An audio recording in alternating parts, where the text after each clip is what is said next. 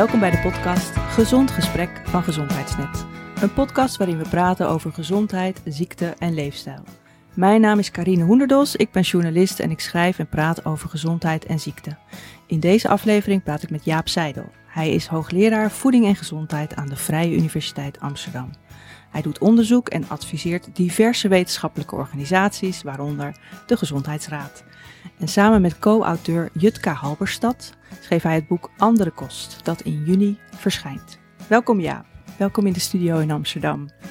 Wat leuk dat we samen eens een podcast ja, opnemen. Zeker, ja. We kennen elkaar... er een keer van komen. Ja, precies. We kennen elkaar al heel lang, komen elkaar vaak tegen op congressen of bij Voeding Leeft of zo. Dus ik vind het heel leuk om, uh, om je hier uh, ja, te gast ik te ook. hebben. Ja. En we gaan het vandaag dus hebben over jullie uh, nieuwe boek. Maar misschien voor de mensen die jou niet kennen, kun je heel kort iets vertellen over wie je bent en wat je Ja. doet? Ik eh, ben eh, geboren in Weert, eh, ooit, eh, als een eh, telg van een familie eh, eh, die eh, bij Philips werkte in Eindhoven. Dus ik ben import eigenlijk en eh, heb in Wageningen voeding gestudeerd. En ehm, ben daarna eigenlijk gaan zwerven over de wereld, zou je kunnen zeggen. Ik heb een tijd in de Verenigde Staten gezeten en een tijd in Zweden en een tijd in Canada. En overal om eens te leren hoe dat nou gaat, wetenschap bedrijven. En daar heb ik veel van geleerd. En toen ik in Amerika zat, toen werd ik een keer gebeld of ik bij het RIVM wilde gaan werken. Om ja, voeding en volksgezondheid, dat vind ik interessant. Epidemiologie en, en ja, hoe zitten die verbanden? Hoe zit, eh, hoe, waarom komen bepaalde ziekten zo vaak voor? Waarom eten bepaalde bevolkingsgroepen bepaalde zaken? Dat vond ik erg leuk. Daar heb ik eh, met veel plezier bij het RIVM aan gewerkt. En ehm, in 2002 ongeveer werd ik gevraagd bij de VU eh, om eens na te denken over een studie richting gezondheidswetenschappen. Want ze hadden wel biologie en ze hadden biomedische wetenschappen en geneeskunde, maar niks over gezondheid. Dus ze wisten heel veel over ziekte, maar niks over gezondheid. En dat is toch iets anders. Eh, en ja, dat was leuk, want dat was een speeltuin. Dan mocht ik zelf een studierichting bedenken en, en docenten aanstellen. Dat En- wist ik helemaal niet, joh, dat jij eh, de oervader bent van die eh studie. ja, ja, dat was helemaal niks. Ik ben met, we zijn met, ik ben met twee mensen begonnen. Rob van Dam, dat was een, die zit inmiddels in Singapore als hoogleraar. Maar goed, die, die, dat was heel leuk om te doen. Dus we waren altijd één hoofdstuk verder dan de studenten in de meeste boeken. En ja, dat is uitgegroeid tot een grote studierichting. En ja,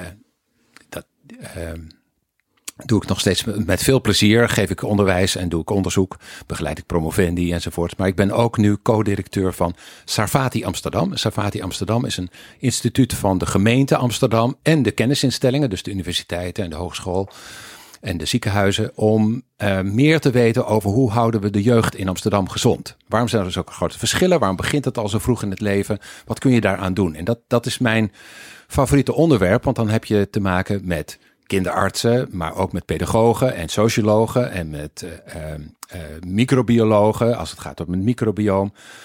Nou, om allerlei soorten wetenschap. En dat vind ik echt het leukste, om Ja. dat met elkaar te verbinden en naar thema's te kijken vanuit verschillende invalshoeken. Ja, precies. En dat doen jullie ook in jullie, eh, in jullie nieuwste boek, Dat Andere Ja. Kost. Ik eh, mocht het alvast lezen voordat het, eh, volgens mij is het nu bij de drukker, nu we dit Ja. opnemen. En ehm, wat ik zo leuk vond aan jullie boek, het is eigenlijk een, het is een pleidooi. Het is een pleidooi voor een gezonder en een duurzamer voedselsysteem. En jullie boodschap is eigenlijk, ons voedselsysteem moet op de schop. Het is Ja. best wel een, een heftige boodschap.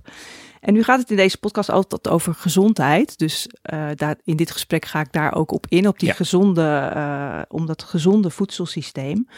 Maar ik vind het wel leuk omdat we het al vaak hebben gehad over verschillende ziektes. Hè. We hebben diabetes, reuma, nou ja, we hebben van alles al gehad. En dan kijken we voornamelijk wat kun je zelf doen Ja. om, om die ziektes te eh, voorkomen. Maar jullie kijken in dit boek veel breder naar de rol van de maatschappij. Ja. En nou, wat, waarom vinden jullie eigenlijk dat het voedselsysteem gezonder kan en dat het op de schop moet? Nou, dat is als je een, beetje met, met een eh, blik vanaf ver af zeg maar, naar de aarde kijkt, dan zien we dat we echt een aantal grote problemen hebben. Eh, we hebben een enorme bevolkingsgroei in de wereld. Die moeten allemaal gevoed worden elke dag. Straks zijn er 10 miljard eh, zo ongeveer, waarvan bijna iedereen in een grote stad woont. We hebben problemen met klimaat, we hebben problemen met milieu, we hebben problemen met biodiversiteit, we hebben problemen met gezondheid. We worden chronisch ziek allemaal in de hele wereld. Eh, of we hebben ondervoeding en dat soort zaken. En elke keer als je daarop inzoomt, dan kom je weer bij voedsel uit. Dus dat heeft echt heel erg veel met elkaar te maken. En wat je heel veel ziet, is dat al die problemen apart. Hè, je hebt in Nederland beleid op het gebied van landbouw. En dat gaat dan over stikstof en het gaat over mestoverschotten en al dat soort dingen. En dan heb je volksgezondheid. En dan gaat het nooit over, gaat wel over eten, maar niet over voedsel en waar het vandaan komt. En eh, daar, daarmee krijg je dus allemaal van die hele mini-oplossingjes van problemen. Want dan kun je, terwijl eigenlijk die grote problemen uh, allemaal op dezelfde manier aangepakt zouden kunnen worden door gewoon anders naar voedsel te kijken. Ja. Voedsel is handel voor de meeste overheden. De import, export, productie in grote industrieën enzovoort. Um, en ja, dat kan niet zo langer. Hè. Dus Zouden die bredere blik moeten hebben op het voedselsysteem, waarbij je ook kijkt naar gezondheid en duurzaamheid? En... Ja, absoluut. Nou ja, kijk, en eigenlijk die gezondheid van mensen is een heel beperkte blik, want die wordt weer bepaald door de gezondheid van ons voedsel.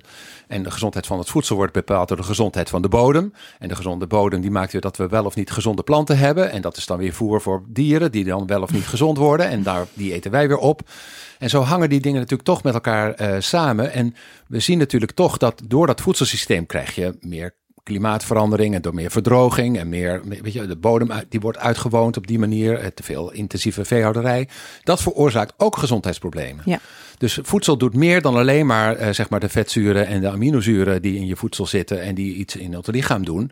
Maar al die bijeffecten van ons, de voedselproductie en de distributie en de transport en de verkoop en de marketing en de bewerking, die doen ook iets op onze gezondheid. Ja, ja dus het is een heel complex, groot probleem. En jullie schetsen dat in het boek heel duidelijk.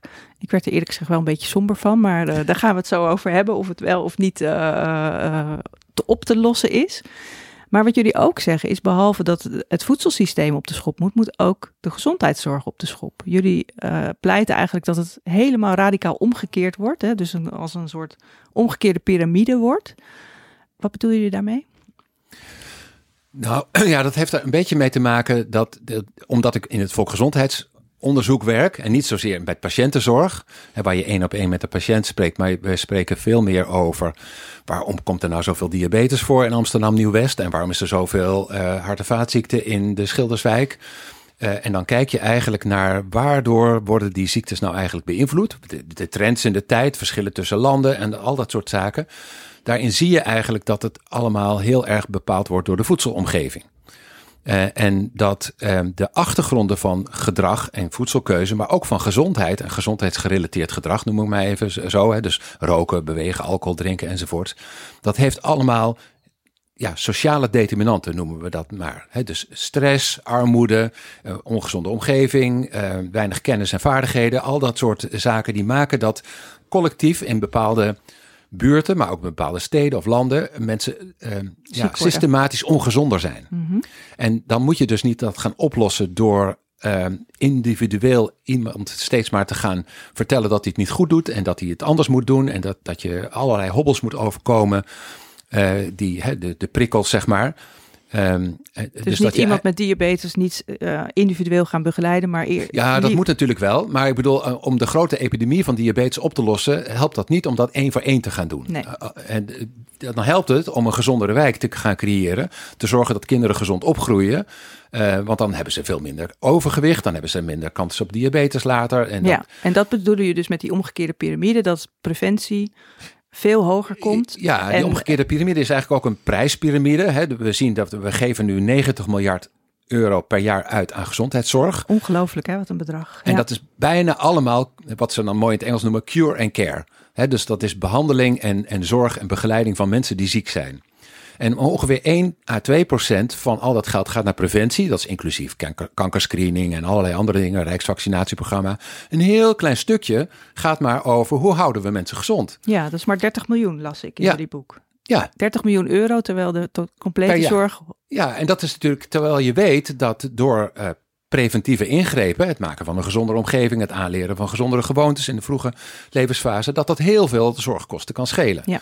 En ook veel langer uh, gezonde levensjaren. Want we focussen ook, denk ik, te veel op, op euro's als het gaat om uh, zorgkosten. Het gaat ook om vitaliteit, om zingeving, omdat mensen productief kunnen zijn in hun, eh, in hun leven en, en ja, een, een plezierig en gelukkig leven hebben. Ja.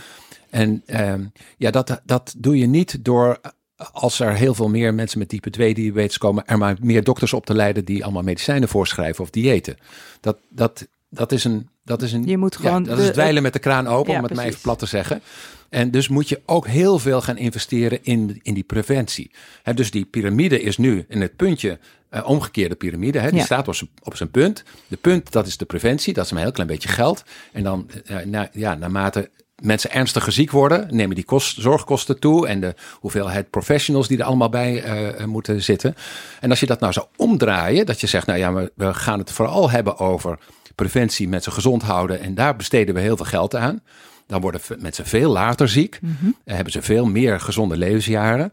En dan zou je op een bepaald moment kunnen zeggen, als je dus, hè, dat, dat noemden we vroeger de compressie van morbiditeit, ingewikkelde, ingewikkeld term, maar dat betekent dat je mensen zo lang, zo, zo eh, Zo kort mogelijk kort mogelijk ziek, laat zijn. Ja. Hè, dus dat, dat, dat kan je niet voorkomen, dat mensen doodgaan en daarvoor ziek worden, maar dat is dan een korte periode en daarvoor hebben ze een heel lang eh, goeie- goede levenskwaliteit gehad. Dat is een andere manier van kijken en zo kijken we niet naar de gezondheid. Nee. En dat is eigenlijk wel een hele klassieke manier van kijken, toch? Het zo is oorspronkelijk de arts opgeleid om eh, mensen, Om mensen zo gezond lang te houden. gezond Ja, te houden. Ja. ja. Dus Nou ja, wat, en dat wat is- is er gebeurd? Nou, kijk, het is. Het, is eh, eh, het ging heel erg goed in de 19e eeuw. Toen was er een soort verlichting. Hè, dat, dat de hygiënisten, die mensen die op moment naar de stad keken, zoals Samuel Savati, hè, dat, Ja. dat instituut waar ik ook. eh, de- dat, dat hebben we genoemd naar die dokter, omdat hij zei: Ja, maar jongens, ja, het is wel zo dat mensen hier maar 35 jaar oud worden en cholera krijgen en armoedeziektes en allerlei andere ellende en ondervoeding.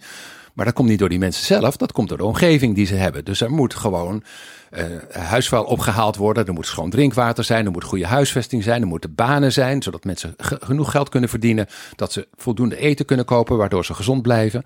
Eh, en de prijs van dat voedsel moet omlaag. Ehm, dus hij was eigenlijk als dokter heel erg bezig met de omgeving van die patiënten. En heeft daardoor in een hele korte tijd de levensverwachting van de Amsterdammers in de armoedewijken en en de, de sloppenwijken van 35 naar 50 gebracht. Wauw. Dat is goed gedocumenteerd. Gewoon één man. Ja. Hij was enorm impopulair bij de, bij de beleidsmakers. Hè. De, Hij de- kostte natuurlijk geld. hij kostte geld en ja. hij was moeilijk en hij moest, moest allemaal dingen doen en zo. Terwijl ze vonden, ja, mensen die cholera hebben, die zijn gewoon niet netjes op zichzelf en zo. En die zijn niet schoon en die moeten dat maar zelf doen. Eh, dus dat, ehm, maar hij heeft wel heel veel bereikt. En Ja. ik denk dus dat we op die manier weer moeten kijken. Nou, We, wat we is er dan hebben gebeurd daarna? Sarfati 2.0 nodig. Ja, ja. En wa- wat is er dan gebeurd in de 20ste eeuw? Is dat er medicijnen kwamen. Ja. Waardoor je eigenlijk kon zeggen van ja, het is, wel, het is heel moeilijk om dingen te voorkomen. Ik kan als dokter eigenlijk helemaal niet de wijk veranderen. En ook niet het voedselaanbod of eh, weet je, de, de luchtkwaliteit of wat dan ook. Eh, laten we nou maar gewoon medicijnen ontwikkelen die we dan hebben. Als mensen dan ziek zijn, kunnen ze die slikken. En dat is een hele industrie geworden eigenlijk natuurlijk, met een hele, heel zorgsysteem eromheen. Waardoor, en een zorgverzekeringssysteem, niet te vergeten, wat pas uitkeert als mensen ziek zijn. Ja. Dus een schadeverzekering. Als je eenmaal schade hebt opgelopen door je ongezonde gedrag of door je on- on- ja, ongelukkige pech, er- ja. erfelijke dingen of gewoon pech. eh, dan, eh, ja, dan gaan we pas eh, ons zorgen maken en dan gaan we pas betalen. Ja. En dat betekent dus dat voor preventieve maatregelen er gewoon geen geld is in het zorgverzekeringssysteem. En dus dokters ook daar niet aan denken, want ze kunnen wel enorm bezig zijn met eh, het gezonder houden van de patiënten, maar dat wordt niet betaald, niet vergoed. Nee. En dat is, ehm, ja, daar, daar gaat het dus eigenlijk mis. We hebben een zorgsysteem opgebouwd wat voornamelijk zich richt op het beperkt houden van de schade, als die eenmaal is ontstaan. Ja. Ja, dus eh, aan de ene kant is er dat voedselsysteem dat eigenlijk schade veroorzaakt. En aan de andere kant is het eh, gezondheidssysteem dat schade Ja. beloont eigenlijk op deze manier. Ja, Op deze en aan beide kanten wordt heel veel geld verdiend, ook ja, nog eens. precies. Ja. Dus, vind je het gek dat ik een beetje somber werd toen ik dit boek Ja, eh, las? Ja, maar je moet het dus wel, er is dus ook een alternatief. Ja. En, en dat is, het is niet zo van, ja, het kan niet anders. Het, het kan heel goed anders. Dus- Schets, schets jij dat eens. Schets is, eh, jij bent Sarfati 2.0. Ja, Schets ja. is hoe jij zou willen dat de, dat de maatschappij eruit zou zien. nou ja, dat begint met, met kleine stapjes. Hè. Niet op wereldschaal, maar hè, bij, bij, Nou, begin met- eens wel met grote stappen. Begin eens met het eindpunt van hoe zou je het graag voor je zien? Nou, dat, dat begint eigenlijk met eh, het redeneren vanuit de, de rechten voor, van de mens. Eh, mensen hebben recht op schoon drinkwater, hebben op, op schone lucht, op gezonde werkomstandigheden, op huisvesting, op allerlei andere zaken. Daar zijn overheden voor. Dat staat in de grondwet dat zij daarvoor moeten zorgen dat dat goed geregeld kan worden. en, maar er staat niks over voedsel in. Uh, dus uh, ongezond voedsel aanbieden aan jonge kinderen, dat kan gewoon. En dat, daar is ook niks op tegen, want dat, ja, dat is dan eigen keuze op een of andere manier. Ja, dus je, zou in de recht van de mens op willen nemen, gezonde voeding is een basisrecht. Ja, een gezonde, een gezonde omgeving in om meerdere opzichten. Dus dan een gezonde voedselomgeving, een gezonde een omgeving waar je gezond in kunt bewegen, waar... Ehm, uh, geen sigaretten zijn, zou ik maar zeggen, als je als kind bent. Dus ook niet verleid wordt door allerlei marketingtrucs om toch maar te beginnen. Uh, en dat je dat als overheid echt zit, ja, dat is onze taak. Um, en dat geldt ook voor de gemeente. De gemeenten in Nederland zien dat nu ook al veel meer mm-hmm. als hun verantwoordelijkheid. Die zitten natuurlijk ook dichter op de burger. Ja. Die zien ook dat het niet goed gaat in die, in die wijken. Dat dat heel veel ellende veroorzaakt. Uh, veel ongezondheid, maar ook veel andere problemen die te maken hebben met een ongezonde omgeving. En, um, dus in jouw toekomstscenario, ik ga steeds weer even terug naar jouw toekomstscenario, hebben de gemeenten meer, uh, meer in de melk te brokkelen of vind je dat de overheid daar meer op moet uh, gaan? Nou ja, gemeenten zijn ook een overheid, een landelijke overheid, landelijke maar ook een Europese overheid. Hè? Ja. Dat zie je nu ook met die farm-to-fork-strategie van. van uh, Wat is dat? ja, dat is, een, dat is een nieuwe strategie van, hoe heet hij ook alweer? Onze man in Brussel. Timmermans, ja. Um, Timmermans die uh, op een bepaald moment ingefluisterd door een aantal deskundigen gezegd heeft, ja in Europa moeten we dat ook breder zien. Het gaat over klimaat en dierenwelzijn, biodiversiteit en milieu en gezondheid. Dat zijn allemaal problemen die moet je gezamenlijk aanpakken. Dus er is een wereldprobleem, er is een World Food Systems Summit in november. Waarbij ook de VN zegt: ja, jongens, dit, we moeten dat breder zien. Ja. dat eh, voedselsysteem is een onderwerp waar je van heel veel uh, uh, invalshoeken naar kunt kijken. Ja. En dat moet je eigenlijk integraal doen. Dus het geld gaat eigenlijk over, en om even maar zo'n breinaal doorheen te steken. het gaat over mondiaal, Voor de luisteraars, het gaat over regionaal, ja, het gaat over landelijk en het gaat over lokaal. En dat kan je ook vertalen in de buurt. Ja, oké. En, uh, en als iedereen, al die neuzen diezelfde kant op staan, wat voor acties zie je dan voor je? Wat, wat gebeurt er dan? Maak het eens concreet. Wat... Nou ja, ik, vind dat zelf een mooi voorbeeld. Dan begint het met de kinderen, want dat vind ik, die investeert in een gezonde jeugd en een gezonde generatie die in de, in de toekomst ja. het beter heeft dan wij het hebben. Uh, dat wil niet zeggen dat je oudere mensen zoals mij moet gaan vergeten. Maar in ieder geval, investeren in de jeugd is een hele logische manier. En dan zorg je ervoor dat, eh, zoals ook in heel veel landen gebeurt, dat de overheid zegt: Goh, die kinderen zitten de hele dag op school, die zitten stil. Uh, we hebben een continu rooster waar geen tijd is om te eten en waar uh, alleen maar wit brood met jam wordt gegeten. Dat is eigenlijk geen gewenste situatie. Laten we nou eens kijken hoe dat anders kan. Nou, we hebben daar geëxperimenteerd. In Limburg hebben ze dat gedaan met de gezonde basisschool van de toekomst. En wij hebben dat met Wageningen, het RIVM en, en in Amsterdam ook uh, bekeken. En gezien dat wanneer je kinderen een gezonde schoolmaaltijd geeft, die bijvoorbeeld van lokaal geproduceerde producten is, zodat je het ook weer de ondernemers in de stad helpt wat dat betreft uh, dat kinderen dan veel meer groente eten, mhm. veel meer vezel binnenkrijgen, ook meer vis eten, minder suikerhoudende drank, meer water drinken. Uh, en dat gaan, doen ze dan elke dag. Ja. En die komen thuis en die zeggen, ja, wij, goh, dat, uh, krijgen we thuis ook groente, weet je wel. Dus dat, dat, dat, dat is een inktvlek. Dat, dat is een inktvlek. Ja. En ook zien we dat wanneer, ehm, dat, dat vind ik nog het leukste voorbeeld. We hebben veel studies gedaan naar kinderen die schooltuinierwerk doen. Mm -hmm. Dus die zijn een heel jaar lang onder invloed van een, onder, uh, onder leiding van een, uh, een meester die daar heel goed in is. Hè. Die zegt, daar zit zo'n beestje en daar ja. zit zo'n plantje. Ik was en ook moestuinmoeder, superleuk. Ja, ja, dat is hartstikke, en dat is, ja. dat, is, dat is gespecialiseerd werk, dat kan je niet iedereen. Maar daarmee kun je kinderen heel enthousiast maken. En als je het hebt over die samenhang en de complexiteit waar je moe, moedeloos van wordt. Nou, je, je hoeft kinderen eigenlijk alleen maar een jaar in een tuin te laten werken. En dan zien ze hoe belangrijk de bodem is. Dat je water moet geven, dat er insecten nodig zijn, dat er uh, meststoffen nodig zijn. Dat het heel bijzonder is dat je één aardappel in de grond stopt en dat je er een hele tros uithaalt later. En dat je tomaten kunt kweken en dat je radijsjes kunt kweken enzovoort. En dan vinden die kinderen eigenlijk dat en heel biologisch en uh, biologisch interessant, maar ook lekker. En dan vinden ze dat dus heel normaal. En dat je kinderen dan moet uitleggen, of mensen uit moet leggen, die zo, dat onderwijs hebben gehad dat die dingen met elkaar samenhangen, ja, dat snappen zij meteen, want ja. ze hebben dat gezien. Ja. Dus het gaat om, uh, uh, je moet die omgeving gezonder maken. Zeg maar de default, uh, de standaard omgeving waarin kinderen opgroeien. Dat moet een gezonde omgeving zijn. Ja, dat is de start. en de tweede is dat je kinderen dan de kennis en vaardigheden en, de, en de, ja, de, het plezier in voedsel en waar het vandaan komt en wat je ermee kan doen, dat je dat ook aanleert. Ja, en die combinatie. Dat plezier, dat plezier is niet een kwestie van een college over, over eiwitten en vetten en koolhydraten. Nee, en dan helemaal niet dat je je spruitjes moet eten onder dwang van, ja, anders krijg je geen toetje. Ja, ja, ja. Ik ben ooit een keer in Japan geweest in een... Uh, uh, dat was sowieso al leuk om in Japan te zijn, maar ook ben ik toen bij een school geweest en daar hadden ze uh, schoollunches inderdaad. En ik vond het echt heel leuk dat ze, ja, ze schepten gezamenlijk op, ze aten gezamenlijk. Er was rust en tijd om die maaltijd te, te, eten. En dan is het inderdaad wel een beetje schraal wat we in Nederland doen met, uh, ik geloof dat de kinderen tien minuten de tijd hebben om een uh, maximaal, ja. om hun boterham naar binnen te proppen en dan snel naar buiten te gaan. Ja, daarmee leer je kinderen eigenlijk ook dat het er niet toe doet. Weet je, het is niet belangrijk, je hoeft er geen tijd aan te besteden, je moet het gewoon snel naar binnen werken, want dat is nou eenmaal je het moet. En, hè, dus je, het is echt vullen, zeg maar. En uh, daarmee leer je natuurlijk nooit burgers dat het tijd en aandacht moet besteden. Hè? Ik, ik, zat in allerlei commissies en dan gingen we ze nu naar, naar Parijs. Maar ja, dan was de lunch was van 12 tot 3. Ja. En, dan, en dan werd er ook echt over. Het eerste uur ging over wat ging, wat gingen allemaal bestellen. En wat, nou ja, weet je. De, de, maar je ziet ook in de Franse wet staat vastgelegd dat kooklessen en dat het samen eten, dat dat een cultureel erfgoed is. En dat iedereen dat moet hebben. Ja. Hebben elke dag. Uh, en dat, dat we dat dus ja, verslonzen, zal ik maar zeggen. Omdat het, ja, het is nou eenmaal, je moet nou eenmaal eten. En laten we nou niet te veel geld en tijd en uh, moeite aan besteden. Dan zijn we wel weer klaar voor vandaag. Dat is eigenlijk de bodem voor natuurlijk al die gezondheidsproblemen die we hebben. Ja, ja. Oké, nou duidelijk. Daar gaan we beginnen dan.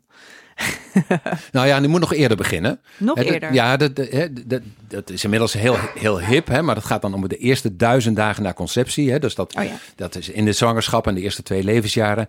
Ja, we weten steeds beter dat er dan zoveel wordt vastgelegd voor de rest van je leven. Zowel in het brein als in je lichaam en smaakvoorkeuren en motoriek en al dat soort dingen. Um, uh, maar ook, ook metabool, hoe je organen afgesteld zijn, hoe je microbioom werkt, of je wel nee, of, je dat, ja. of dat gezond zich ontwikkelt en zo. Dus en de dat, eerste duizend dagen is vanaf de bevruchting tot de, ongeveer de tweede Ja, uh, ja. uh, verjaardag. En daar gaat ook Dat- al heel veel mis. Hè? Dus wij zien in Amsterdam, in, we doen dat samen met de GGD, dan zien we dat die grote gezondheidsverschillen die er tussen wijken bestaan, hè, veel meer chronische ziekten in de ene wijk dan in de andere, en veel kortere levensverwachtingen, veel meer ellende in de ene wijk dan de andere. Dat zie je als je dan weer dat terugloopt, hè, van dat zijn mensen in de 50, zal ik maar zeggen, en je gaat weer terug in de tijd, dan zie je dat die verschillen al bestaan als ze vijf maanden oud zijn. Ja. Dus daar begint het allemaal al.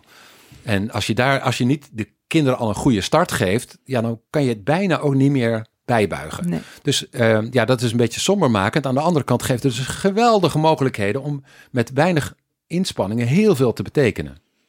Ja, ja precies. En, en, en het is dus ook zo dat we daar eigenlijk moeten starten, vind jij? Ja. We moeten starten bij, eigenlijk bij de zwangere vrouw en de zwangere man. Hè? De man die... eh, Ja, of de mensen die van plan zijn om zwanger te worden. ja, precies. Ja.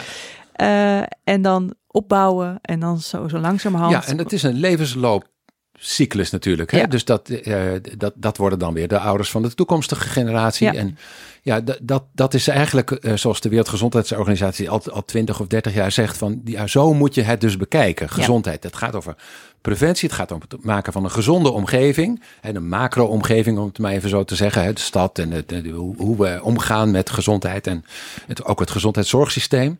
En dan... eh, eh, dan doe je dat voor de allerkleinste, maar je doet het ook voor de oudere mensen en je doet het voor alle levensgroepen daartussen ook. Ja, ja, maar eerlijk gezegd, het meeste effect heeft het wel als je start bij de jeugd. Ja, maar ja. Ja, op de lange termijn wel. Op de korte termijn heeft het heel veel meer zin. Zoals jij wel uit ervaring weet, dat je iemand van 60 of 65 met type 2 diabetes en te zwaar is, dan kun je op de korte termijn heel veel Ja. gezondheidswinst eh, boeken. Ja. Dus, dat, maar, eh, dus dat moet een beetje op elkaar aansluiten. Ja. En als het goed is, eh, als je goede preventie doet, dan heb je een heleboel van die behandelingen niet meer nodig.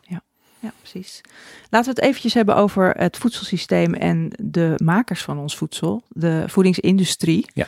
Want daar hebben jullie het in het boek ook eh, behoorlijk veel over. En dan eh, met name over het, eh, het ultrabewerkte voedsel. Ja. Wat, wat is dat? Nou, dat, ik kan het uh, het beste illustreren aan, aan een voorbeeld. we hebben uh, granen, he, volkoren granen, en daar maakten we vroeger brood van. Dat, is, dat heeft drie ingrediënten: he, zout, water, uh, en meel. Zuur, ja, en ja. zuurdesem Ja, ja, ja. ja, ja, of, of gist, dat kan je ook nog, maar dat, is het. Ja. Dat is het. Dus wat, dat, daar hebben we 10.000 jaar op geleefd.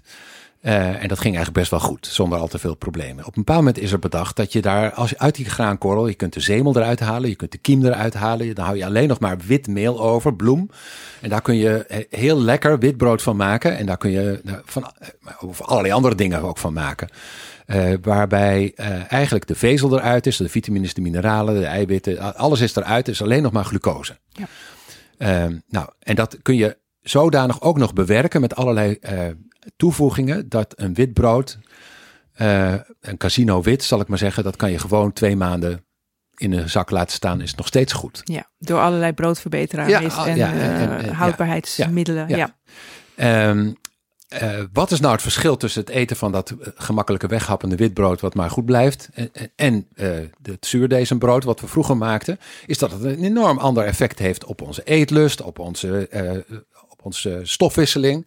Hè, de glucosepieken, de, de, nou ja, van, van alles. Uh, de, het missen van de vezel en de mineralen, waardoor het microbioom ook anders wordt beïnvloed. Nou, dat hebben we met heel veel voedsel gedaan. Hè. Je kunt van fruit kun je, uh, kun je jam maken en daar kun je weer nog afgeleide producten van maken. En je ziet dat wanneer je hè, bewerken van voedsel is niks mis mee. Dat doen we elke dag. We koken en we snijden en we, we bakken en uh, we koken enzovoort. Maar je kunt zoveel van die stappen erin doen en zoveel ingrediënten toevoegen dat het eigenlijk helemaal niet meer lijkt op het voedsel wat het was. Uh, maar uh, nog steeds voedsel wordt genoemd. Ja. En daar, dat was helemaal niet zo'n probleem. Want dat, dat is, laten we zeggen, chocola of jam, dat was dan natuurlijk uh, 50 of 100 jaar geleden ook wel. Maar dat was toen maar 5% van onze energieinname. He, dus maar een heel klein stukje was dat. Er was dan, ja, op zaterdag, weet je wel, kreeg je ja. een schoteltje chips en een glaasje fris. Uh, maar dat is door een enorme uitdijing, omdat er zoveel geld aan verdiend wordt, omdat mensen dat lekker vinden en makkelijk en, en goedkoop enzovoort, is dat nu bij meer dan de helft geworden. En in sommige landen zelfs 70% van de calorieën komen uit dat ultrabewerkte voedsel, waar dus die vitamines, mineralen en eiwitten en, en vezels, en vezels niet, niet meer in zitten. Ja.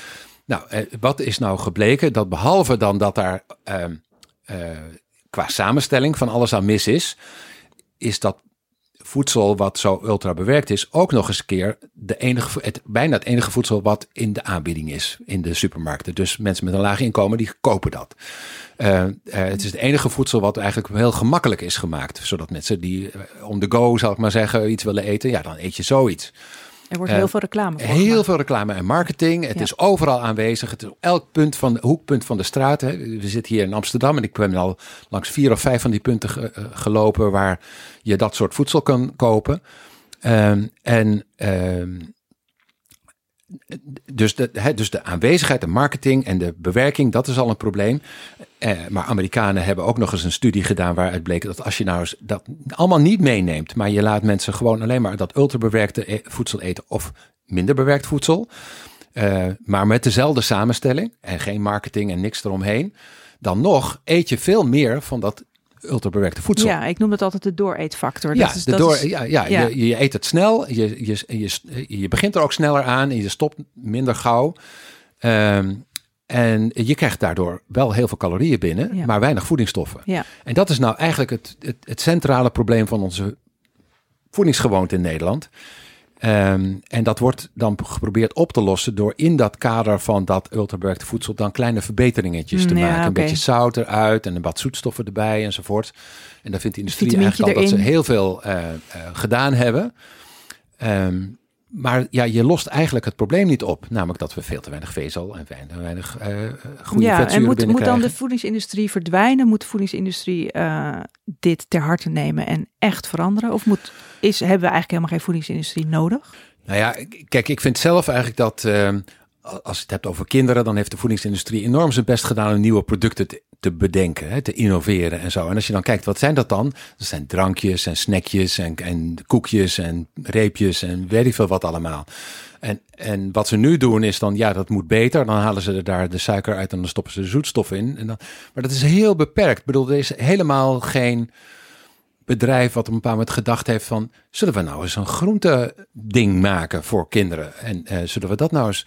Uh, dus ten eerste kan de industrie natuurlijk veel beter nadenken over niet alleen maar... hoe kunnen we nou zo, mensen zoveel mogelijk laten consumeren van ons voedsel voor zo weinig mogelijk geld? En hoe kunnen we daar zoveel mogelijk aan verdienen? En dat betaalt de samenleving maar de gevolgen daarvan. Ja. Uh, maar dat de, de dus de, de, industrie moet denk ik andere verdienmodellen bedenken.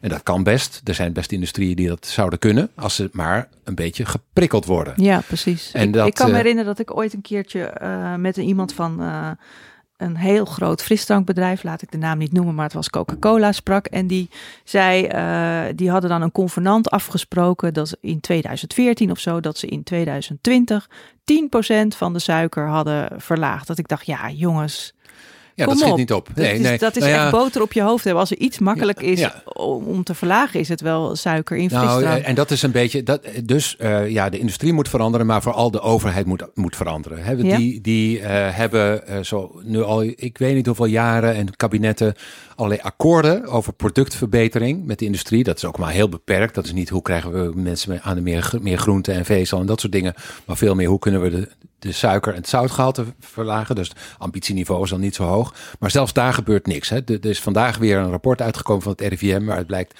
het schiet gewoon niet op. Uh, en dat uh, betekent dat de overheid uh, wel ziet dat die verantwoordelijkheid heeft, maar dat dan weer gewoon legt bij de industrie en bij de consument.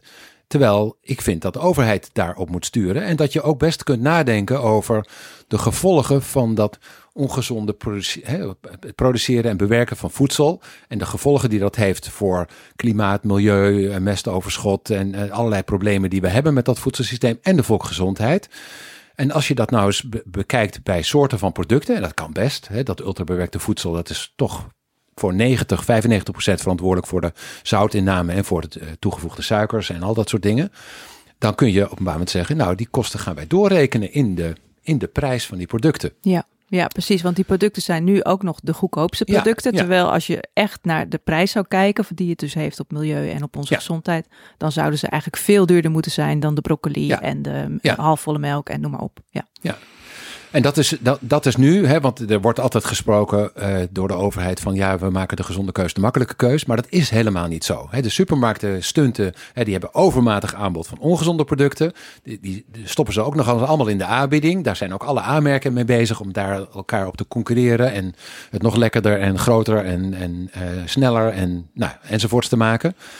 En uh, ja, dat zou je ook een soort evolutie kunnen noemen. Hè. Dus dat... Uh, ik, ik had dat de laatst met iemand over, dat die, die red race om zo lekker mogelijke producten te maken en maar elke keer weer je concurrent af te troeven, is, ma maakt dat ons voedselsysteem vooral gericht is op het ontwikkelen van producten die maar steeds meer leiden tot meer overconsumptie.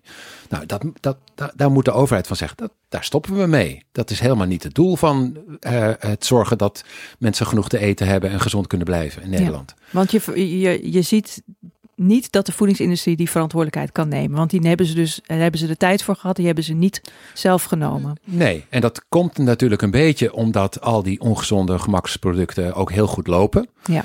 Uh, want ja, uh, laat kinderen maar eens kiezen tussen een wortel en een uh, Mars of weet, zoiets. Ja. Of Smarties of wat dan ook. Ja, die kiezen dan die, die, die snoepjes. Dus dat, het is heel gemakkelijk om dat te verkopen. Want lekkere, onweerstaanbaar lekkere dingen met een mooi kleurtje en een mooie verpakking. En ja, dat verkoopt gewoon. Ja. En omdat niemand zegt dat je dat eigenlijk niet moet verkopen of dat je het eigenlijk duurder moet maken. Uh, kijk, je, je kan tegen een industrie eigenlijk denk ik niet zeggen. Weet je wat jij moet doen? Je moet uh, in, pla in plaats van dat je steeds lekkerder maakt, moet je je producten minder lekker maken. En, en duurder en minder leuk verpakken. Uh, want die denkt, ja, maar dat ga ik dan doen, maar dat doet mijn concurrent niet. Ja. Weet je, dus dat. Ja, er zijn gewoon dat- regels nodig. er zijn regels nodig. Ja. En ik denk ook wel, en die gelden niet alleen voor de industrie, maar ook met name voor de mensen die het verkopen. Hè? Dus de kantinebeheerders, de, de, de kleine middenstanders, die allemaal ook voor een groot deel die ongezonde dingen verkopen. Maar ook de supermarkten.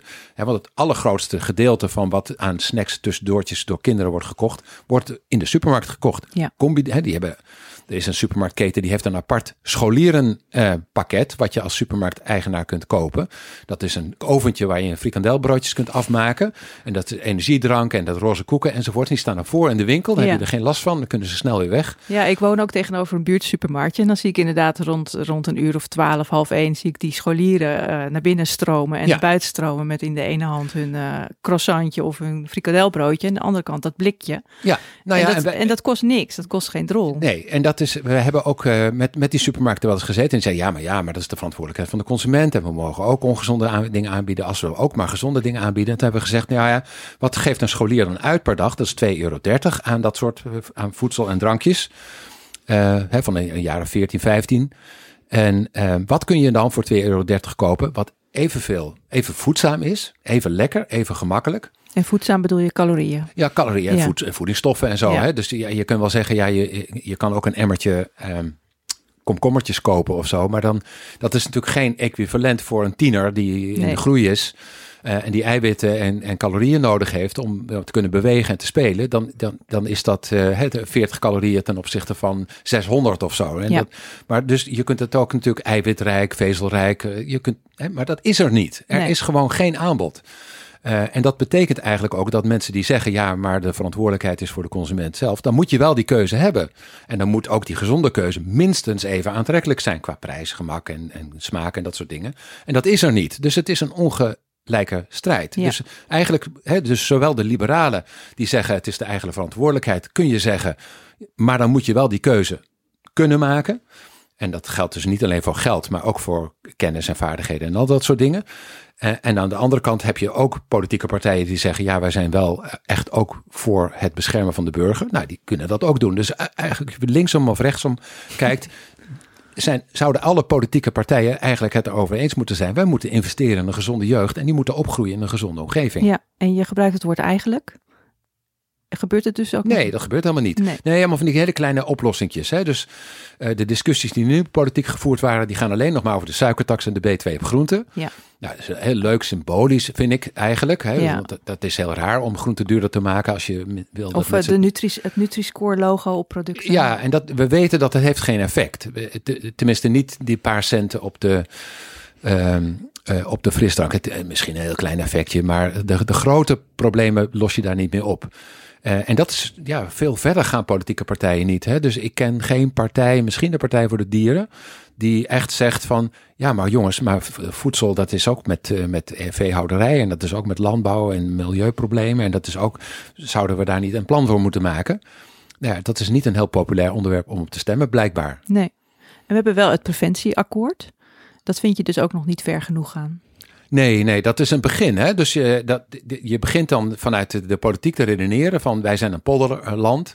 Wij polderen altijd over alles. Hè? Dus ook of het dan pensioenen zijn of over eh rekeningrijden of wat dan ook. Hè? We polderen daarover en dan gaan we met al die mensen rond de tafel zitten. En dat doen we dus met voedsel ook. En dat doen we met alcohol ook. Dan gaan we de industrie vragen en we gaan de gemeentes vragen, die, eh, eh, de, de horeca eh, en horeca en dat. En dan gaan we met elkaar bedenken hoe kunnen we ervoor zorgen dat mensen minder drinken en minder ongezonde producten gaan eten. Ja, dat wordt natuurlijk Een slappe hap. een slappe hap. Ja, En dat, eh, want daar moet iedereen zich in kunnen vinden. En dat als iedereen zich ergens in moet kunnen vinden, dan heb je een slappe hap. En dat betekent, dat is dus de eerste stap. Hè? Dus eh, staatssecretaris Blokhuis heeft dat ook wel gezegd. Van ja, we kijken eerst wat mensen kunnen doen. eh, zelf vrijwillig gaan doen. Dat is doorgerekend door het RIVM. Nou, dat, dat heeft helemaal geen effect. Tenminste, ja, op tabak wel een beetje, want daar zat, zat de industrie niet bij. Maar op het gebied van alcohol en, en voeding en overgewicht daar zat de industrie wel aan tafel. ja, en daar zijn dus maatregelen vrijwillig afgesproken die niet de ambities gaan halen. Nee. En dat betekent dus dat je dan gaat, moet gaan opplussen. Ja. En, en, maar dat is in 2010 ook al gebeurd. Hè. Toen is er ook gezegd door de toenmalige minister van Volksgezondheid van ja, ik geef de industrie een paar jaar de kans en als het dan niet lukt, eh, dan ga ik wel reguleren. Eh, maar dat is niet gebeurd. Nee. nee. Dus dat, daar is het nu wel tijd voor. En, en met name ook omdat als je die onderwerpen, ik zit in zo'n zo'n coalitie die zich bezighoudt met hoe maak je die, eh, het voedselsysteem meer toekomstbestendig. Hè? Dus een, een, een ommezwaai van veel- vooral dierlijk en bewerkt voedsel naar meer plantaardig en minder bewerkt voedsel. Eh, dat, dat je dan daarmee niet alleen de gezondheidsfondsen aan tafel krijgt, maar ook eh, Varkens in Nood, Milieudefensie, weet je. Eh, Al die partijen zeggen, ja, dat vinden wij een goed plan. Ja, ja. En dan zie je ineens dat daar ook, als je dat aan de burger zo voorlegt, ja, een suikertax, dat vinden ze er nog niks eigenlijk. Of het duurder maken van de kroket, ik noem maar wat. Mhm. Maar zo'n heel plan, dat vinden ze eigenlijk wel een goed Ja. idee.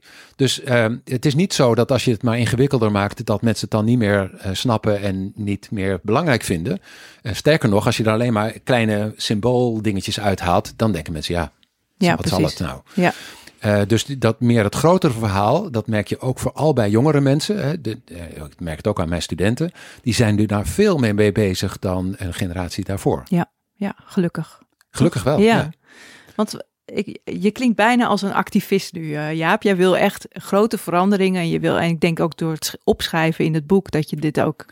eh, Ja, je bent natuurlijk al lang bezig. En je bent misschien ook al lang bezig met dit verhaal. Maar ik voel wel een soort urgentie. Ja, nou ja, kijk, dat, van- dat is een beetje natuurlijk, eh, dat, dat is het na- nadeel als je ook heel lang in dit, in dit vak zit. En dan zie je eigenlijk van, we weten al heel lang wat er moet gebeuren. Ja, Hè, toen ik zelf begon met onderzoek doen, dat was eh, begin jaren 80 of zo. Toen had, eh, geloof ik, 3% van de Nederlanders had obesitas. En ik geloof dat 27, 25% had overgewicht, zoiets. Dat vonden we een groot probleem. ja, En toen keken we naar de Verenigde Staten en dat was het gigantisch een, uit de hand gelopen. Want daar had 15% van de Amerikanen had obesitas. Nou, dat onwaarschijnlijk. Daar werden ook Amerikaanse rapporten over geschreven. Noodklokken geluid en Engeland ook enzovoort. En inmiddels zitten wij dus zelf ook eh, aan 50% overgewicht en Ja. obesitas. En in, in Engeland aan 60, 70%. En in Amerika nog boven de 70%. Dus een hele kleine minderheid. Dus al dat, zeg maar, die kennisvergaring en, en, het, en het vertellen aan de overheid, aan de, aan de dokters en de verzekeraars enzovoort. Dat we echt een probleem hebben en dat het uit de hand loopt. En dat het heel veel geld gaat kosten, maar ook heel veel ellende gaat opleveren. En, nou ja, enzovoort. Daar gebeurt dus niks mee. Dus dan moet je, denk ik, iets meer je stem gaan verheffen. ja. Ja, Want we precies. willen dat allemaal niet. Want uiteindelijk zegt ook iedereen, ja, wij willen wel gezond oud wo- worden. En, en liefst vitaal en zonder gebreken en chronische ziekte en veel medicijnen. Eh, dus iedereen wil het eigenlijk wel. Ja. En daar heb je dus eh, dan als overheid denk ik ook naar te luisteren. Want als mensen dat dan heel belangrijk vinden, nou dan moeten we dat misschien maar doen. Ja, ja, en stel nou dat je eh, naar deze podcast luistert. Ik hoop dat hier mensen naar deze podcast luisteren. En, je, en je hoort dit en je ziet, en je ziet jou, je hoort jouw activisme en je hoort jou eh, het schetsen van het grote probleem. Wat kan je zelf doen? Nou, daar gaat de tweede helft van het boek ja, over. Ja, want dat, het eerste Nou helft ja, gaat inderdaad ja, over het macro. Want dat, dat is natuurlijk, je kan daar, kijk, die, die grote problemen die we hebben, eh, die ver, ver- veroorzaken ook in ons lichaam problemen. Ja. Dus met het microbioom, eh, chronische laaggradige inflammatie, maar in ingewikkelde termen te gebruiken, ontstekingen, eh, hart- en vaatziekte, vaatschade, or- orgaanschade. ja, dit zijn allemaal onderwerpen waar we het in de podcast over hebben. Ja, ja, Dus dat weet ik wel. Ja. Maar, dat, maar- dat hangt dus allemaal samen met die grotere verhalen. Maar dat is dus ook voor jouzelf van belang. Ja. Eh, en dat betekent dat wanneer je zelf ook nadenkt over... zal ik nou minder bewerkt e- voedsel eten? En eh, zal ik nou zorgen dat ik nadenk over waar mijn voedsel vandaan komt... en misschien, nou ja, eh, en daar ook een hogere prijs voor betalen als dat dan moet. Daarmee zorg ik niet alleen voor een betere planeet voor mijn kinderen... maar zorg ik ook nog eens goed voor mezelf. Ja. Dat is toch mooi? Ja.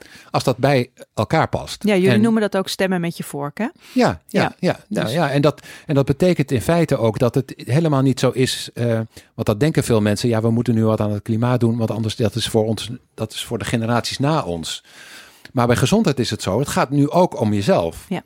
En dat, eh, dat zou veel meer mensen moeten inspireren over van als ik en aan de wereld wat kan bijdragen eh, en, en een betere planeet en beter dierenwelzijn, betere ecosystemen, zodat de wereld ook nog in de toekomst een beetje leefbaar blijft. Maar ik kan er zelf ook gezonder en vitaler door worden. Ja, waarom zou ik het niet doen? Ja, ja en, dan, en dan is het dus heel concreet meer onbewerkt voedsel eten. eh, kiezen voor ja, niet te veel eten. Ja, ja. Eh, die, die hyperbewerkte producten laten staan in de supermarkt zoveel mogelijk. En misschien ook wel stemmen op Ja, ja, partijen. ja, partijen die dat belangrijk vinden. Ja, ja. Ja. Want dat, dat, dat is natuurlijk toch een beetje. Kijk, we kunnen wel zeggen, ja, we gaan vooral stemmen op partijen die ons bezighouden met ons pensioen of met dit en met dat. Maar uiteindelijk willen we, vinden we die dingen minder belangrijk dan gezond oud te worden en je kleinkinderen zien opgroeien. En weet je, erbij Ja. zijn als je kleinkind ook nog afstudeert, ik noem maar wat. Eh, en dat je nog mee kan doen in de buurt en dat je, eh, nou, en, ehm, dat Gezondheid is de basis. is de basis voor Ja. iedereen. En Ja. er is eigenlijk geen partij die dat ook vindt. Dus dat, ja, dat, dat, er is, er is een partij geweest, dat weet je ook. Ja. Hè, en al beter die dat wel. En dat, ja, daar is niet veel animo voor. Nee. Dus dat, eh, ik denk dat we dus toch met meer kracht die boodschap moeten uitdragen. En dat moet dan eigenlijk wel komen door de mensen die de feiten kennen. En die de vooruitzichten weten. En die ook de maatregelen kennen. En dat, ja, En- en daar moet je als wet- wetenschapper denk ik ook een beetje activist zijn. Ja, precies. Want jij zegt, eh, er moeten, we moeten de feiten kennen. Maar volgens mij is het wel voorbij het feit dat we nog meer feiten moeten hebben. En nog meer wetenschap moeten hebben. Op zich is het wel duidelijk nu. Ja, ja, ja. Ik zit ook in zo'n zo'n zo'n zo'n groepje van mensen die VWS adviseren over waar moeten we nou aan besteden. En hebben gezegd, ja, eigenlijk heel veel meer kennis hebben we niet nodig. Laten we nou eens beginnen met al- alles wat we weten toe te gaan passen. Ja. Eh, en waarom lukt het nou eigenlijk niet om die veranderingen die eigenlijk iedereen wil, door te voeren? Nou, dat komt eigenlijk door, door drie dingen. Een overheid die eigenlijk niet wil reguleren, want dat vinden ze niet hun taak. Eh, Bemoeien met mensen, weet je, dan word je betuttelaar genoemd. En elke keer als er zoiets verschijnt over ehm, de gehaktbal wordt duurder of de, je, je sigaretje wordt duurder of je drankje wordt duurder, dan, wordt, ja, dan zijn alle politieke partijen plotseling ook weer tegen. Ja. Eh, want, eh, Dan zijn ze ja, bang dat, daar mensen niet op... ja, eh, dus de overheid wil dat helemaal niet. Die vindt het niet de taak. Die vinden dat toch de individuele verantwoordelijkheid. Terwijl we weten dat dat niet zo is. Je kan als kind niet kiezen voor je toekomst en je gedrag en je Nee. gezondheid. Dus dat moet, dat, moet, dat moet de overheid doen. Staat in de grondwet. Nou, de, en daar begint het mee. Dus de overheid moet zijn eh, zaak serieus maken. Dan heb je de industrie die eh, eigenlijk om korte termijn doelen en winstmarges en aandeelhouders eigenlijk zegt: ja, we moeten niks veranderen. De, in- we moeten zorgen dat de overheid niet gaat reguleren. Ja. Dus dat is een bondje dan geworden. En je hebt eigenlijk over het algemeen burgers die het niet genoeg kan schelen om daarin tegen in opstand te komen. Ja. Dus dat, eh, het ligt niet allemaal aan één partij. Het, het gaat eigenlijk over het besef en de urgentie dat we echt wat moeten doen. Ja. En, en ja, dat is eigenlijk de reden waarom we dit boek geschreven hebben. Ja, precies. Nou, ik denk als je dit boek leest, want ik heb het ook gelezen, dat je die urgentie voelt en dat je ook dat die grote, dat grote geheel eh, gaat zien. En daarom vind ik het echt een belangrijk boek. Ik hoop dat eh, veel mensen dat, eh, dat gaan lezen. En ik, eh, ik denk dat, dat er dan vervolgens ook actie moet komen. Ik word ook een beetje activistisch van het boek. Dus eh, laten, we, laten we maar gewoon eh, ervoor zorgen dat er wat gaat gebeuren, Jaap. Nou, dan is het doel eigenlijk al bereikt. Ja, precies. Oké. Nou, heel erg bedankt voor je deelname. Je luisterde naar Gezond Gesprek, een podcast van Gezondheidsnet, gepresenteerd door Carine Hoenderdos met producer Jonne Seriese. De tune is van de Yearlings. Kijk voor meer informatie over het boek van Jaap. Oh ja, waar kunnen we dat vinden eigenlijk? Eh, bij Atlas Contact. Bij dat is de uitgever. Contact. Ja. ja. En wil je reageren op deze uitzending? Je kunt ons mailen op gezondgesprek.gezondheidsnet.nl. Via Twitter zijn we te bereiken, via Gezond Nieuws en van Carina. Stuur deze aflevering ook door naar vrienden, familie, eh, ministers, wethouders, noem maar op. En abonneer je vooral ook op iTunes en laat daar een review achter, zodat andere mensen de podcast Gezond Gesprek ook kunnen vinden.